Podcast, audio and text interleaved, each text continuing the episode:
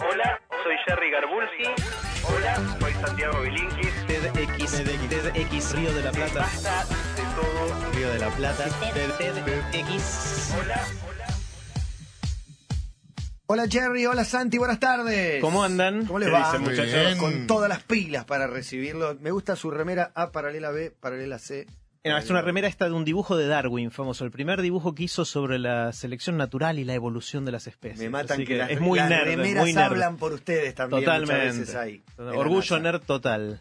En cambio acá con camisa Tays Sports camisa muy sanlorencista para un... Sí, la verdad que no para lo un pensé, ¿no? Sí, usted. está, pero no, no, no fue acertada la elección de vestuario. Ah, son dos días más tarde. Bueno, ¿qué tenemos hoy? Se Bueno, viene el TED, ¿no? Se viene el TED, 16 días faltan, estamos en la cuenta regresiva, en nuestras paredes ya hacemos los- las liñitas para ver cuántos días quedan.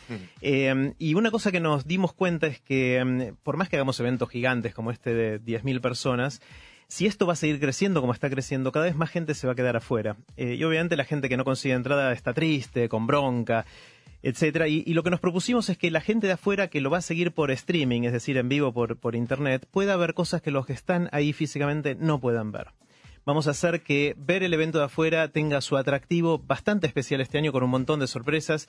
Así que los que quieran, el jueves 24 de septiembre de 9 a 18.30 en tdxriodelaplata.org van a poder seguir todas las charlas y un montón de, de otras sorpresas. Que bloqueen su agenda, por más que no tengan la entrada, si Save the si date, puede, claro. save the date. Sí, en la casa, en el trabajo, si no te mira el jefe, o si te mira el jefe lo convences de que esto es lo De que hay que que, lo hacer. mire también. Sí, totalmente. Ahora, escúchame, si hay 10.000 entradas, 30.000 se postularon para... 34 mil. Increíble. Hagamos dos por año. Habría que hacer dos por y- Hagamos dos por año. Hicimos No, dos hubo este dos por año. año. Bueno, hubo en educación, año. en la usina. De hecho, uno en la usina, uno en Tecnópolis. Está muy claro, Claro. para qué lado patean. Para todos. Ah, Claro, un- una pata en Para que cada los lado. puteen todos. Sí. No, no, tal vez podríamos hacer dos por año, pero el que, el que pudo ir al primero no puede ir al segundo, Para digamos, mí una cosa es así. uno en la usina, uno en Tecnópolis y uno en Villa Lañata. Tiene que salir, tiene que salir. tiene que Bueno, es interesante porque el criterio, digamos, hacemos sorteo entre todos los que se anotan y, y cada uno que pierde argumenta que no es justo y nos propone cómo debería Claro. ser la asignación. De hecho, algún día tendríamos que hacer una columna sobre los mails que se reciben Sí. en la cuenta de la gente enojada, Los ¿no? indignados, sí. sí, sí, sí. Eh, son emails difíciles de reproducir. Hay, hay- hay material para un libro Es que entero. siempre no le conforme a nosotros, nos pasó con la fiesta ochentosa que cuando son pagas, porque son pagas, cuando fueron gratis, porque eran gratis. Se enojaban porque eran Pero pues el gratis. que tiene me guita acuerdo- dice, Yo no, la la quiero tendría comprar que y no la vender. puedo conseguir. alguna figura pública cuando empezó lo del Facebook, que de nada, era una novedad y se aceptaba a todo el mundo, se aceptó a tantos que se quebró, entonces tenés que hacer una fanpage y les doy de baja, vos la nueva, hijo de quién te crees que sos, pelotudo? ¿Cómo? ¿No era que me querías y me seguías por eso? Bueno, en fin, seguiremos. Eh, um, y bueno, las entradas ya están asignadas, eh, con lo cual lo que les queda es eh, algunos jueguitos que vamos a hacer en distintos lugares, en, en- en las redes sociales y, y también acá en la radio, para conseguir las, las últimas entradas. Eh, no sé si querés contar cómo lo vamos a hacer, Tienen que mandar un tweet, todos los amiguitos que tengan esta posibilidad, con un hashtag que diga basta TDX. Así lo ponemos. Así muy fácil, basta TDX. Sí, hashtag basta TDX. Arroba basta todo, lo tienen que mandar a nuestro usuario.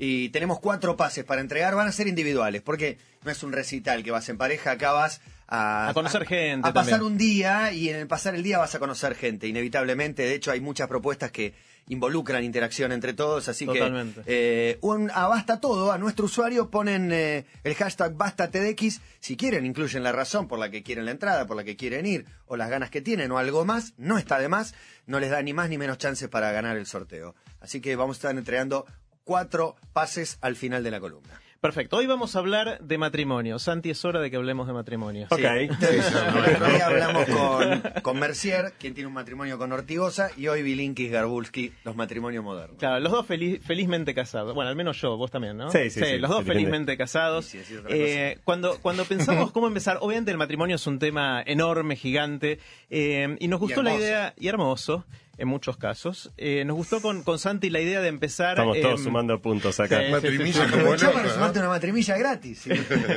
Eh, vamos a empezar con frases, frases Perdón. famosas sobre el matrimonio, que de alguna manera nos dice lo que, lo que dice la cultura popular. Hay, hay una de estas frases, obviamente muchas son súper machistas y, y se burlan muchas veces de la institución del matrimonio. Hay una que nos gusta mucho con Santi, eh, que alguna vez la mencionamos, que es la siguiente. Dice así, el matrimonio es una institución que se inventó cuando la expectativa de vida era de 35 años. Claro.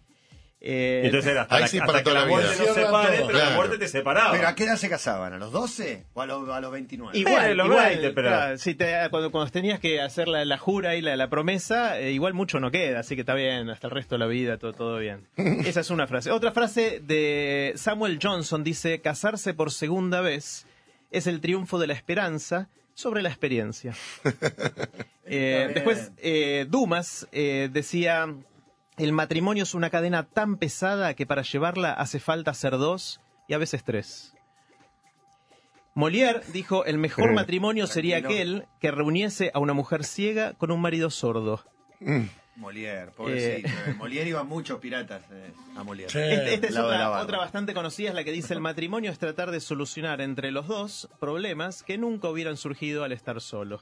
Es correcto. Eh, Pero qué um, lindo tener un problema para solucionar si la vida se trata de eso al fin de Claro, es, cuentas. es la motivación que Claro. nos hace levantarnos todos los días. La Pon- más linda de todas viene ahora para mí.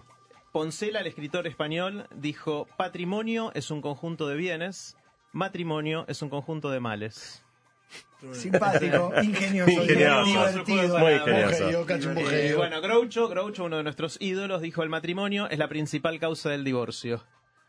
Y sí, Sin es la única. matrimonio, claro, no- Es no habría nada. la única. Y bueno, dos favoritas de, de Woody Allen. eh, la primera es, algunos matrimonios terminan bien, otros duran toda la vida. Correcto. Y finalmente, prefiero que me cremen a que me sepulten. Y prefiero ambas cosas a un fin de semana con mi esposa. Eh, Está bien. Woody Allen, Woody Allen. Nada de coreanas Bueno, menores de edad, está No, perfecto. no, no, Está bien, no, está bien. hijas adoptivas. Después pensar que hay gente que lo idolatra, ¿no?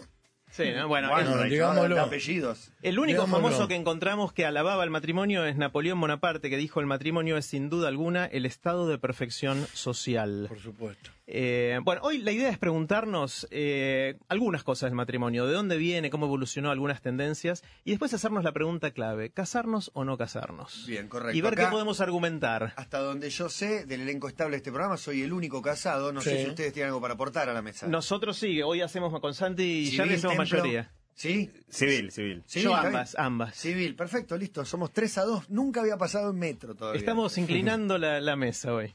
Eh, y también vamos a preguntarnos cuál podría llegar a ser el matrimonio del futuro.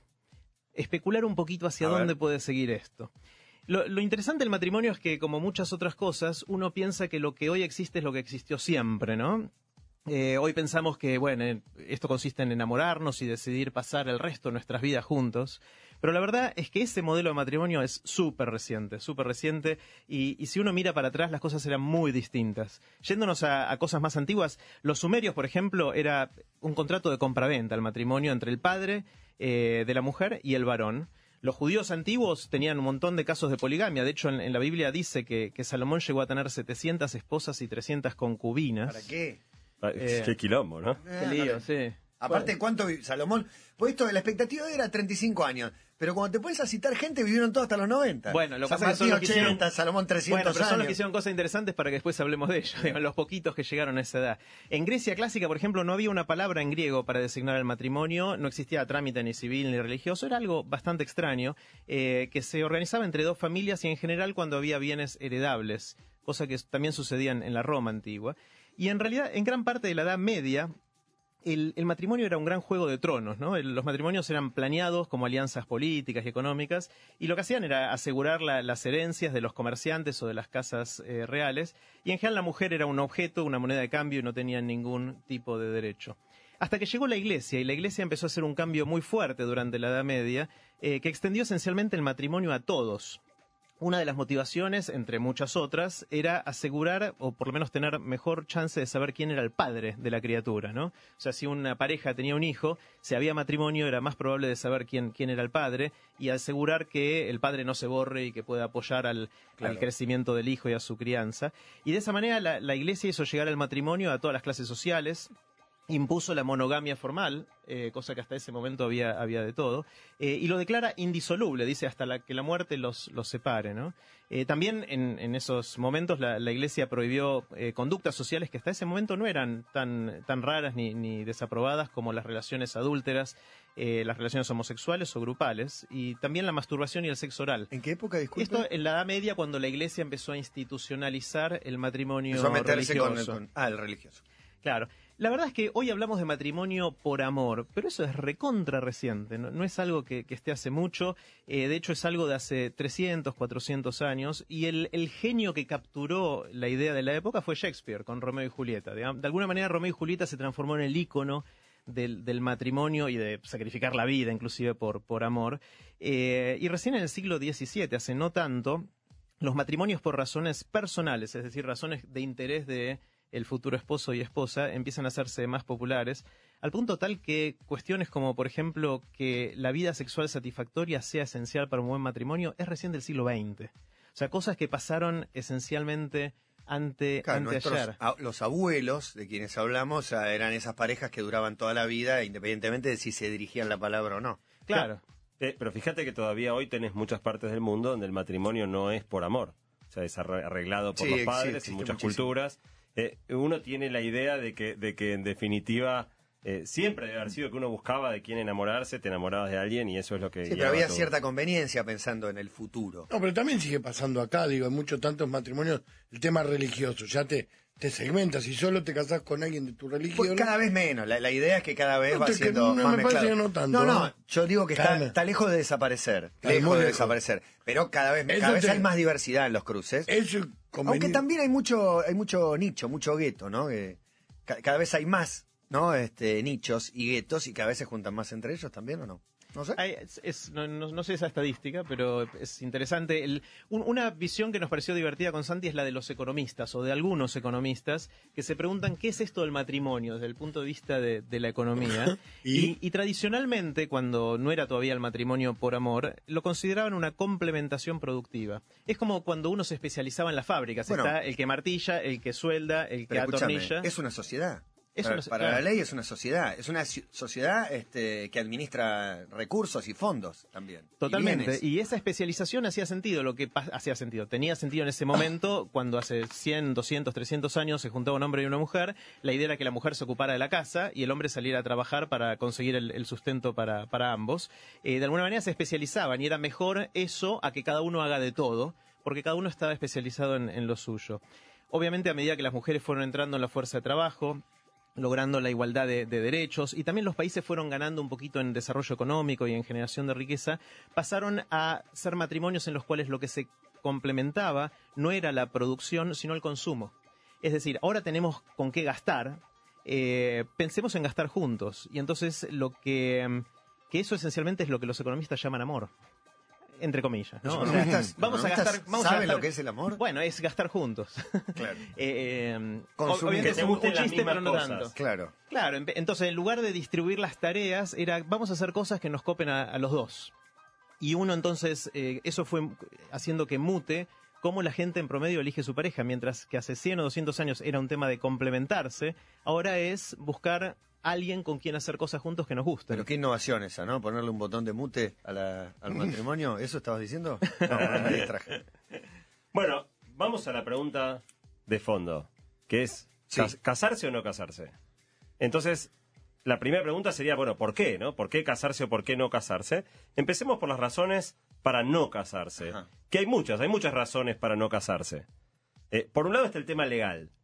Eh, antes, eh, las parejas casadas tenían un montón de beneficios ante la ley que las parejas convivientes no tenían. Eso ya prácticamente Eso ha pasó. desaparecido. Si vos convivís ocho años con una persona y no estás casado, te separás, igual hay división de Hay igual bienes. de división de hay bienes, pero hasta hace no mucho tiempo, por ejemplo, era complicado anotar los chicos en el colegio si los Claro. padres no estaban casados. O sea, había un no montón de trabas eh, que hoy en día ya no existen, con lo cual una de las razones para no casarse es que legalmente ya no hay mucha necesidad de hacerlo. Las uniones convivenciales, como se llama actualmente a lo que antes era el, el concubinato, hoy en día tienen prácticamente los mismos derechos que una pareja casada. La segunda razón para no casarse es que antes estaba muy mal visto tener hijos si no estabas casado. Hoy a nadie le preocupa si estás o no casado al momento de tener hijos. Pero antes, cuando eso era mal visto, si ya estabas pensando en tener pibes, por, por viste, venías de noviazgo, bueno, si querías tener hijos, medio que te tenías que casar eh, porque quedaba mal no, no, no hacerlo antes de tener los chicos. También ha crecido mucho el foco en otras cosas. Hoy en día mucha gente pone más el foco en su trabajo o, o en los amigos. Hay otros modos de, de- de convivencia que no tienen que ver con la convivencia en pareja, los que privilegian vivir solos o, o vivir con amigos. Y, pero fundamentalmente se cayó la idea del casamiento como una cosa aspiracional, ¿no? Sobre todo en las mujeres estaba la idea de Susanita, ¿no? Que lo único que ambicionaba en la vida era casarse y imagin- se imaginaba con, caminando por el pasillo con el vestido blanco. Sí, porque, Hoy- perdóname, también cambió la sociedad, también tampoco, no tiene nada de malo, antes era más señalada una mujer que a los 30, poner por, por un número arbit- arbitrario, eh, era señalada como una solterona, bueno, no pasa nada. Ahora completamente tener hijos más cerca de los 40.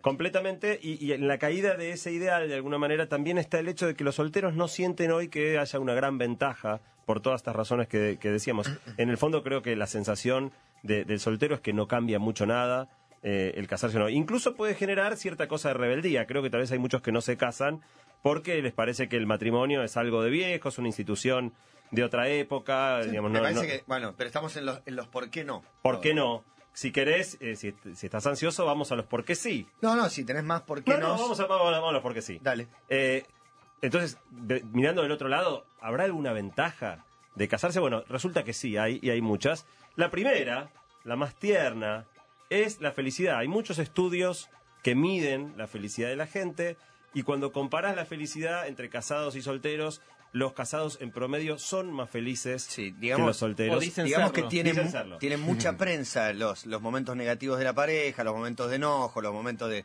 me, me dan ganas de no estar viviendo acá y los momentos de estabilidad y demás nunca son promocionados. Claro, Nadie bueno, sale a contar no lo bien que la pasé echado en mi cama leyendo, Como el cine, pero con mi mujer al lado. catástrofe porque el O sea, escenario cotidiano no, no, no hace una película. Solo y pasarla bien, pero hay veces que te da felicidad eh, que estar en el mismo ambiente, aunque no estés dialogando o interactuando con la otra persona. Claro, pero también ponerle está mal el enunciado, casado o en pareja, porque para saber si casado uno es más feliz, la comparación no tiene que ser con un soltero, sino con alguien que vive en pareja. ¿o no? Bueno, ese es un buen punto. Lo- lo- los estudios comparan a alguien casado con alguien soltero, Soltero, no con alguien no- conviviendo. Por eso, entonces no te da la felicidad de... en- eh, o sea, el casamiento no es lo que te hace Sería feliz. para el que convive. Es el ¿Cuál es la el ventaja de casarme? intermedio ¿Cuál es la de- ventaja de casarme para que yo ya estoy conviviendo Claro, hace dos que no años? esté medio. Igual hay una, una pregunta interesante que es que lo que no está claro es si somos más felices por casarnos o si las personas que de por sí son más buena onda y más felices se casan más. O sea, ¿es una causa o es una consecuencia? Eso es algo que los estudios no, no aclaran del todo.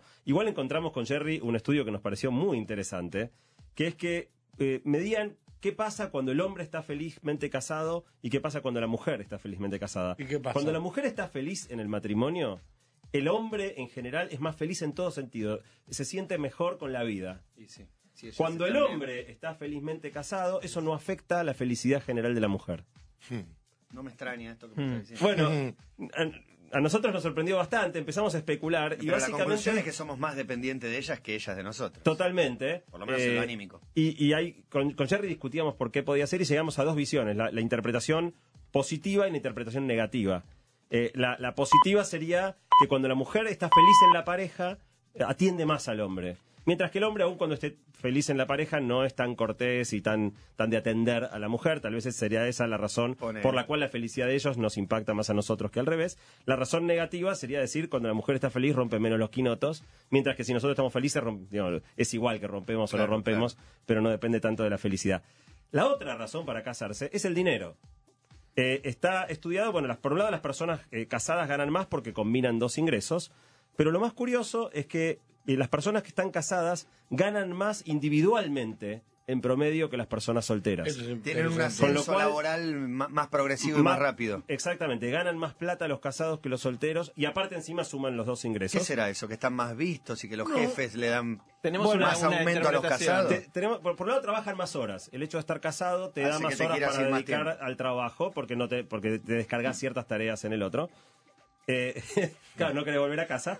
Pero también será porque gastan menos tiempo planificando con quién van a salir a joder a la Tenés noche. menos tiempo libre. El famoso con las parejas homosexuales, cuando apareció eh, los varones, este el DINK que le decía, que es Double Income No Kids, y bueno, tienen eh, menos gastos, obviamente, y bueno, esta pareja tiene menos tiempo y más gastos. También tal vez eh, uno al formar una familia también puede haber un lado de me esfuerzo más porque tengo alguien con Y quien hay una responsabilidad que se siente también, los chicos, colegio, hay que garpar cosas todo el tiempo. Totalmente. Y la, la última razón para casarse es quizá la más este, im- imprevisible que tiene que ver con la salud. Hay montones de estudios que muestran que estar casado hace bien a la salud en, la- en las áreas más variadas. Y te cuidan, te cuidan desde un poco. estudios que bajan la chance de neumonía baja la chance de cáncer, baja la chance de ataque al corazón, hasta baja el riesgo de sufrir demencia senil el estar casado. Pero más curioso todavía, bajan también otras causas de muerte que no tienen que ver con la salud. Si estás casado, es menos probable que mueras en un accidente de tránsito, es menos probable que mueras asesinado. Eh, es muy notable, los, los casados se mueren menos por, por razones de salud como por accidentes o... hom- sí. Bueno, pero supongo que... La agonía es más larga en esos casos, pero la muerte no está garantizada. Bueno, eh, de- Yo te quiero sumar un, un motivo más que no tiene que ver con ninguno de estos y que creo que nadie lo, tal vez lo haga por eso. Pero para diferenciar, como pedía Cabito, entre el que ya convive y el que, y el que se casa. Y es por el día del, cas- del casorio. Por, eh, La fiesta. por- sí, pero además de la fiesta, que es una celebración hermosa, por más que no tengas religión, es eh, expresarte el amor con la otra persona delante de la gente que más querés y compartirlo con ellos, es la, la adrenalina que sentís ese día o, o lo que te pasa por adentro del cuerpo, yo lo ubico entre las sensaciones intransferibles a nivel tener un hijo, se muere tu viejo. Tanto, mira. Sí, a ese nivel. Sí, Para mí para, en- para- en, para ese mí mi nivel. casamiento es uno de los días así destacados de mi vida. Más arriba, Matrimilla. realmente. Eh, ¿Eh? No, no, pero ese día... Tengo una gana de besarte el. Ese día vale, Toda la vale el teta, hecho. mira. qué sé yo, es, un- es una cosa que no te la, no te la imaginás que están tan Sí, el- arriba. el riesgo de Ese eso, día, Matías, sí, el riesgo es tomar la decisión por eso. No, no, hay Después gente quedás- que quedás enganchado hablamos en algo La vamos a nombrar siempre, pero hablamos con una periodista que se había casado y se separó a las 8 horas, No. a las 10 horas que se casó. ¿Pero qué- se pasó? casado. No, no, no. No, acá no. confiesa, tú Y ya cuando se estaba casando, medio que ya sabía que no. Sí, ya se no. estaba arrepintiendo. Sí, Bueno, está el 10, caso de 12 Enrique VIII, ¿no? Que es el, el Sí, no monógamo serial más famoso de la historia. Es un tipo que nunca estuvo con más de una mujer a la vez, pero que tuvo seis esposas. Eh, principio del siglo XVI, rey de Inglaterra. Él quería divorciarse la primera para casarse con la segunda y el Papa desde Roma no, lo- no le daba el divorcio. Entonces se, es sin Dios, se separó de, de la Iglesia Católica y creó el anglicismo, esencialmente para él mismo autorizarse sus divorcios. Eh, no solo eso, sino que algunas de las esposas duraron poquito tiempo. Una parece que la, la divorció por fea al ratito de haberse casado. A dos le cortó la cabeza. O sea, llegaba a situaciones bastante drásticas para terminar. hablando de la el- Edad Media también. ¿no? Sí, bueno, pero sucedía cortar eso. la cabeza era cortar la cabeza. Sí, bueno, y enganchaste con una de 12. Dolía en la Edad ¿qué Media, dolía Sí. ahora. ¿Qué era? ¿Era pedofilia ya en esa época o no? Sí, Bueno, para ayudarnos a terminar de tomar la decisión de si casarnos o no, vamos a pedirle ayuda a uno de los más brillantes mentes de toda la historia. Poco antes de casarse, Darwin decidió, se sentó e hizo una listita de las razones a favor y en contra de casarse. Y después esa listita fue encontrada y trascendió. Esto es real, está hasta se puede ver el original. está. La ¿Me vas a foto leer la listita? de la lista. ¿La vas a leer ahora o La voy a leer. de la tanda? Eh, ¿Querés hacemos suspenso? La Mirá, leemos después de la tanda. venta. Dale. La lista de Darwin de lo bueno y lo malo. Sí, sí. Las dos sí. cosas. Y, eso- y- y tiene varias ¿Y cosas se casó? sorprendentes. ¿Se casó Darwin? Eh, Ahora después vamos te lo Después. La primera es mi esposa, no es un mono. La decisión. Estamos hablando de matrimonio, la mirada científica, acaso, acerca de esta institución que tiene tantos años, desprestigiada o amada por muchos, por igual. Aquí aparece ante revelaciones del propio Darwin. Antes de casarse, elaboró una lista de pros y contras del matrimonio. Bilinkis, Garbulski nos meten dentro de esta historia. Bueno, resulta que es así. Darwin, antes de decidir si se iba a casar o no, agarró y se puso a hacer en un papel una listita de, de las ventajas y desventajas. Eh, entre las ventajas de casarse puso el tener hijos. Se ve que en esa época sí era visto que hacía falta casarse para tener hijos. También puso tener un compañero de vida interesado en mí y alguien con quien estar cuando sea viejo. Bien. Después puso, curiosamente, eh, que estaba bueno casarse para tener un objeto para querer y jugar. Y aclaró entre paréntesis, y además es mejor que un perro. De esto hace Me 150 dice de nuevo esta parte, ¿eh? por favor, necesito que me refresque Un ese concepto. Que estaba bueno casarse para tener un objeto para querer y para, ju- para jugar, y que además es mejor que un perro. objeto. Bueno, le puedes tirar un palo y la mujer te lo trae. Y te lo trae, rompe te trae cabeza. 9.50. Te trae 9.50. No sé, te trae un palo. Un chiste de la década del 70, ¿no? Sí. Después puso que era, Dijo Luca que, Volpi. que era lindo, que eh, otra ventaja de casarse era por escuchar, por la delicia de las conversaciones femeninas. Eh, y finalmente se ve que él ya lo sabía que es bueno para la salud, pero aclara, es bueno para la salud, pero es una terrible pérdida de tiempo, Eh, dice Darwin. Esa dentro de las ventajas, habla de la terrible la pérdida de tiempo. ventaja, bueno para la salud, terrible pérdida de tiempo. Cuando va a las desventajas, o sea, o las ventajas de no casarse, dice, bueno, por un lado, la primera ventaja es que voy a tener libertad de ir a donde yo quiera, porque él estaba pensando en recorrer el mundo, buscar especies, y digamos, si se casaba... con la esposa igual básicamente lo va a hacer. pensaba- no, él pensaba, digo, si me caso me voy a tener que anclar acá en Londres, no voy a poder ir a ningún lado, entonces se lamentaba bastante y dice, bueno, la primera ventaja si no me caso es que voy a poder ir donde yo quiera. La segunda es que voy a poder tener conversaciones interesantes con otros hombres en clubes, o sea, en vez de, este- de esta conversación femenina a la cual en inglés él se refiere con la palabra chit chat, que es como una conversación intrascendente. Claro. Eh, con los hombres no, con los hombres él siente que hablaba de cosas interesantes. Una ventaja muy curiosa que nombra Darwin de no casarse es que dice no voy a tener que ir a visitar parientes. Correcto. Pariente La vio con claridad Darwin en ese sentido. Parientes Finalmente- políticos, ¿no? Porque los suyos Claro. lo puede seguir visitando. Sí, pero se ve que no los visitaba mucho, no, No. sentía tanto compromiso. No. De- después habla de, de la contracara de los hijos, que dice, bueno, si no me caso, no voy a tener los gastos ni la ansiedad que provoca tener hijos. Y finalmente, la razón final que da para no casarse es, si no me caso, voy a tener más plata para comprar en libros, para gastar en libros. Mira vos, la cultura por No, delante. sí, Bueno, ¿qué ¿qué hizo? hizo ¿Qué Darwin? Libros, ¿Qué el dice? libro, ¿Qué ¿Qué dale. hizo Darwin? ¿Qué dice? ¿Se casó o no se casó? Se Se casó. casó. ¿Cabo? ¿Gabito? ¿Se casó o no se casó? No se casó. Bueno, se casó. Tuvo 10 hijos Tomá, y gastó un y montón. vivió con su mujer hasta hasta el fin de hasta sus el días. último Sí, día. ya. Y tuvo una biblioteca tremenda, además. Así que efectivamente después de hacer esa comparación, y no, para mí no había un ganador claro, pero después de escuchar esas razones, Darwin decidió casarse, tener 10 hijos con su mujer. Y eso es inspirador para vos, que te volviste a casar, reafirmaste Claro. vínculos. Y en lugar de comprar los libros los tuvo que escribir para Sí, mantener los también, hijos, ¿no? también. Bueno, para- mí me parece, perdón, me parece que hizo toda esa lista bien racional, t- por lo menos como pensaba él hace 150 años, pero después pasó su novio, la mujer, y se, se fue enamorado, digamos, se fue un arrebato de, de enamoramiento emocional. Sí, pues yo estuve leyendo la lista, me daba la sensación de que iba a concluir que no.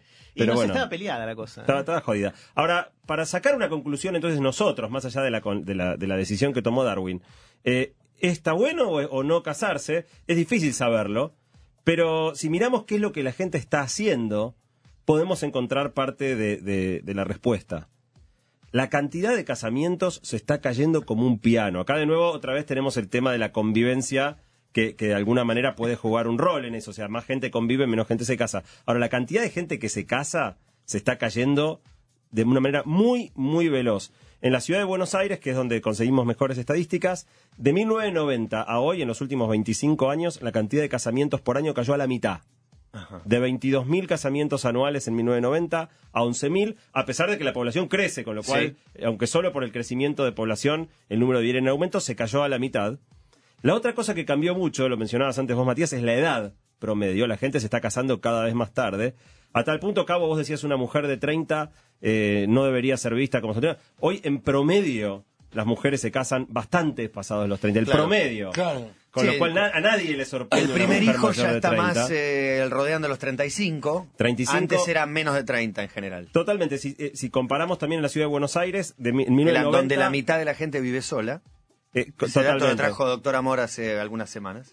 Eh, Bueno, en, de 1990 a la ciudad de Buenos Aires el promedio era 29 para los hombres, 28 para las mujeres. Ahora, ve- 25 años después, subió de 29 a 34 para los hombres. Mirá. Y de 28 a 33 para las mujeres. Subió 5 años, se El atrasó. promedio. En solo 25 años. Realmente El es un promedio cambio del primer casamiento. Claro, claro. eh, muy notorio. Un dato igual interesante comparando con otros países es que los datos, eh, la ciudad de Buenos Aires está entre los más altos del mundo. No hay casi lugares en el mundo donde el casamiento se haya atrasado tanto. Tal vez se distorsiona un poco porque estamos comparando una ciudad con países. Si uno mira Claro. Argentina, El en el interior es más bajo. claro. Argentina el promedio da 28 para los hombres, 27 para las mujeres. Pero también ha ido creciendo mucho. Sí, lo que prueba la idea de que los grandes centros urbanos se parece más eh, la ciudad de Buenos Aires a Pekín que, no sé, que Buenos Aires claro. a un pueblito de Formosa. Totalmente. Ahora, esto igual está pasando en todo el mundo. Si comparamos Estados Unidos, por decir otro país, también ha pasado lo mismo. En los últimos 25 años ha aumentado 7 años la edad promedio de casamiento de los hombres, 4 años la de las mujeres. Así que eh, definitivamente la gente se está casando menos y bastante más tarde. Pero el otro dato curioso, mirando las estadísticas, es que los divorcios totales no bajan. Es decir, se casa menos gente y se y se divorcia, divorcia la misma cantidad. No queda pareja, no queda- El lo que número- sube la proporción de divorcios. Exactamente. De manera que uno diría eh, eh, que, al caer los casamientos, los divorcios tienen que caer, los divorcios no están cayendo. El porcentaje sube, sube, sube. Andan más o menos de 5.000 a 6.000 divorcios por año en la ciudad de Buenos Aires. Eh, en el último año medido, que fue el 2013, se superó por primera vez el 50%. Sea que 50% de, De los de- los casamientos terminó en divorcio. Claro que como hay una diferencia de, que los que se separaron no son necesariamente los que se casaron el mismo año, pero la, la cantidad total de divorcios superó el 50% del número de, casamientos. Y lo loco es que al estarse atrasando la edad, uno pensaría que tal vez... Dura por- más. Que bueno, por esto de que lo decidiste más tarde, sos más maduro, tomás una 40. decisión más tranquila. No, los divorcios no bajan. Eh, y, lo interesante también es que esto también está pasando en todo el mundo. Eh, los países con más eh, baja tasa de matrimonio son Italia y Francia, que son países tradicionalmente muy asociados al romanticismo. Bueno, los tanos y los franceses se- son los dos países del mundo que menos se están casando. y acá no, es diferencia. Así que parece que el matrimonio se está volviendo realmente algo bastante del pasado, un instrumento que a la juventud le resulta cada vez menos deseable y que además falla, si uno mira la tasa de divorcios, Claro. la mitad de los casos Sí. falla. Vamos a ver ahora cómo elegir a, a nuestra pareja, la persona con la cual nos vamos a casar. Eh, y para eso también los economistas y la gente que hace distintos modelados científicos intenta buscar una manera científica de tener la receta adecuada para uno decidir casarse con la persona correcta. Les vamos a dar un ejemplo. Supónganse que ustedes se ganan en una rifa un auto. Sí. ¿sí? Y les van a decir, les vamos a mostrar 10 autos, ustedes tienen que elegir con cuál se quedan, cuál es el que quieren. Pero la forma en que se los vamos a mostrar es la siguiente, les vamos a mostrar el primero, Sí. vos elegís si es ese o no es ese, si no es ese te mostramos el segundo, elegís si es ese o no, pero ya no puedes volver al primero, ya el primero fue. Después el tercero, el cuarto, y vos cuando quieras elegís, y ahí termina, te quedás Y con ahí eso. termina, no me sigue. No te sigo Los mostrando más. nunca me voy a enterar No te enterás son. nunca más. Entonces la pregunta es cuál es la estrategia. ¿Cómo haces para decidir si ese es el juego? Para de forma tal que tengas las buenas chances de quedarte con el auto que más te hubiese gustado si podías ver todos a la vez, ¿no? ¿Cómo harían? Quedarte con el que te gusta, sin importar si Pero ponele que, que el primero- son más lindas. no que el primero te parece está bueno, te gusta, Está bueno, hace- me satisface, me, me encantó. Te gustó bastante. Listo. Y si me encantó, el primero que. Me quedo con el primero. primero que me encantó. Claro, es, bueno, que es difícil de saber, ¿no? Cuando uno dice te ganaste que- una rifa, andás a, a mí ver. me pasa por que me- capaz uno que te gustaba bastante y no había ninguno que te encante. Y... Me pasa mucho que me gustan los autos que todavía no vi. Claro, bueno, es la tema es que expectativa. si Entonces vos te quedás que con el otros- último, vos el último, no importa qué, ese es el último. ¿Sabes cuál es el el problema? último. Me dijiste que hay otros nueve. Bueno, claro. Ese es el problema. Bueno, hay, hay gente que se dedica a ver cuál es la mejor estrategia en estos casos y resulta que es así. Si uno deja pasar y dice que no a los primeros cuatro autos y de, de ahí en más elige el primero de los siguientes autos que es más lindo que todos los anteriores, Sí, uno tiene altas chances de quedarse con el mejor para uno. perfecto. ¿Sí? ¿Se entiende? Entonces uno vio cuatro, Claro. los descartás. Por más que alguno te recope, Lo descartás. Y de ahí en más tenés seis chances más para que alguno te guste más que todos los anteriores que viste. Los primeros cuatro más los que seguís viendo. Claro. Y si apenas llegue- si el quinto es más lindo, te gusta más que los cuatro anteriores, te quedas con ese. Perfecto. Si el quinto es más o menos y el sexto está buenísimo, mejor que los anteriores, te quedas con el sexto. De esa manera es la, la estrategia que te da mejores chances de terminar con el auto que más te gusta. Muy bien. Bueno, lo mismo se podría usar pensando en que uno, supongamos que uno en promedio tuvo 10 novias, o Sí. podría tener 10 novias, no tuvo, La sino que podría La tener... cuarta. Bueno, de las primeras cuatro, no, no, no, no, no, eh, sería esto. No te Sí, podés de la casar quinta para las primeras cuatro. Y a partir de la quinta, apenas encuentres una que te guste más que todas las anteriores, esa es tu mujer o tu hombre, ¿no? Esto se aplica para los dos lados. Con antorchas y tridentes en la puerta de la radio diciendo que las estás comparando con autos. No, y hombres también, porque esto se aplica para los dos lados. Las mujeres lo mismo. Las mujeres piensan en sus 10 novios. Perfecto. Si van a tener 10 novios, la estrategia es quédate con. des- descartar los primeros cuatro y de los demás quédate Claro, con el primero pero- que te guste más que todos los anteriores. Para mí no es comparable eso porque no te en este ejemplo que vos ponés, a los dos años no te aparece un auto más nuevo viniéndote las luces con la llave puesta. A veces sí, a A veces, sí. sí. a veces puede pasar eso. Bueno, una cosa interesante es que nosotros hablamos de la evolución del matrimonio a lo largo de, las, de los siglos, pero está sucediendo mucho todos los días. De hecho, hoy hubo novedades hace un rato de esto. Eh, en Argentina saben que, la, por ejemplo, la primera ley de divorcio fue de Perón en el 54. Duró muy poquito porque después la, la Revolución Libertadora la, la abolió. Eh, pero la, la que la ley de divorcio que, que- que está hoy, digamos, con sus modificaciones es de 1987, después en el 2010 fue la ley de matrimonio igualitario y ahora en el 2015 el nuevo Código Civil que tiene un montón de cambios respecto a hacer contratos prenupciales, eh, cómo va a ser la división de bienes, eh, es el proceso para divorciarse y qué hace falta, qué hace falta como razón de divorcio y cuán rápido puede ser esto. Y hoy mismo el Vaticano anunció cambios para acelerar los procesos de algún tipo de divorcios en el ámbito religioso, con lo cual inclusive eh, la Iglesia, que es la madre, digamos, de, todas estas instituciones, está avanzando en el sentido de flexibilizar lo que en algún momento fue una institución muy, muy eh, firme y, con poca flexibilidad. Entonces, pensando en esto y para cerrar, lo que pensamos con Santi es a dónde puede evolucionar el matrimonio, a dónde puede ir en los próximos años. Eh, y lo que nos da la sensación es que estamos pasando de un mundo en el cual había un solo producto, el mismo producto para todo el mundo que era el matrimonio, para Sí. todos por igual, Sí. a cosas que son un poquito distintas. Por ejemplo, con el nuevo Código Civil en Argentina, uno puede tener un contrato prenupcial y establecer ciertas reglas de su matrimonio que quizás no se aplican al matrimonio de al lado. Sí, pero cada Al uno otro- puede tener sus propias reglas. Exactamente, y, y parecería que de alguna manera está migrando hacia que tengamos tantos contratos de matrimonio como matrimonios se hagan. A la larga, cada pareja va a terminar decidiendo cómo realmente quiere, a quiere hacerlo. de A cada pareja, así como se dice que cada persona es un mundo y que cada pareja es un mundo, puede tener un contrato o unas condiciones propias de ese mundo. Totalmente. Y siguiendo con el paralelo de los, de los autos, eh, que puede generar un poquito de acciones adversas. peor lo de Darwin, que le comparó con un bueno. perro y un objeto. Claro, mejor el auto, ¿no? Mejor el auto que el perro. Sí, sí. Bueno, Henry Ford, hay, hay un- una frase muy famosa de Henry Ford cuando hacía el, el Forte, que era el, el auto que se vendió, creo que 15 millones de, de autos se vendieron, que durante 45 años después de eso siguió siendo el récord de auto más vendido en la historia. Eh, él decía, podés elegir el color del auto que quieras para tu Forte siempre y cuando sea negro. Eh, él decía eso porque resulta que el negro era el color que se secaba más rápido y que funcionaba mejor. Y dijo, ¿saben qué? No me hinchen, van a ser todos negros. Bueno, hasta ahora todos los matrimonios, todos los eh, contratos matrimoniales esencialmente fueron iguales y ahora con estos cambios que hemos tenido en los últimos años y que seguramente vamos a tener adelante, seguramente el matrimonio vaya evolucionando para ser algo que se adapte a las necesidades de, de cada pareja eh, en cada lugar del mundo. Un cable de último momento del diario ABC de España, la unión de Darwin con su prima, culpable de la muerte de sus hijos. Un equipo de investigadores de la Universidad de Ohio y de la de Santiago de Compostela ha logrado constatar genéticamente que el alto índice de enfermedades y mortalidad entre los hijos de Charles Darwin se debió a la cosanguineidad, ya que este se casó con su prima Emma Wedgwood. Cable, agencia, abc.es. El último momento para cerrar esta columna y tirar toda la estantería al piso. Infernal. Bueno, Infernal. pero también es propio de la época. San Martín con- tenía 12 o 13, Darwin con la prima era lo que había. Y con la prima no es ilegal, ¿eh? Bueno, pero Con la prima no es ilegal. a pesar de los índices de No es conveniente. Cosanguineidad. No es conveniente, pero no es ilegal. Y también tenemos los ganadores del concurso para ir a ver TED. Hay 10.000 personas que van a ver, que van a estar, pero hay 20.000 enojadas porque no están. Así bueno, es. hay cuatro menos, porque Rocío Medina mandó el hashtag eh, Basta TEDx, Lucas Garay, mm, Craft en el mundo, quiero ir, y Cristian Maneiro. La producción se va a contactar con ellos para decirle cómo reciben su entrada. Tenemos el usuario de Twitter, obviamente. Los esperamos a los cuatro entonces en eh, TDX Río de la Plata, los cuatro que ganaron hoy. Perfecto.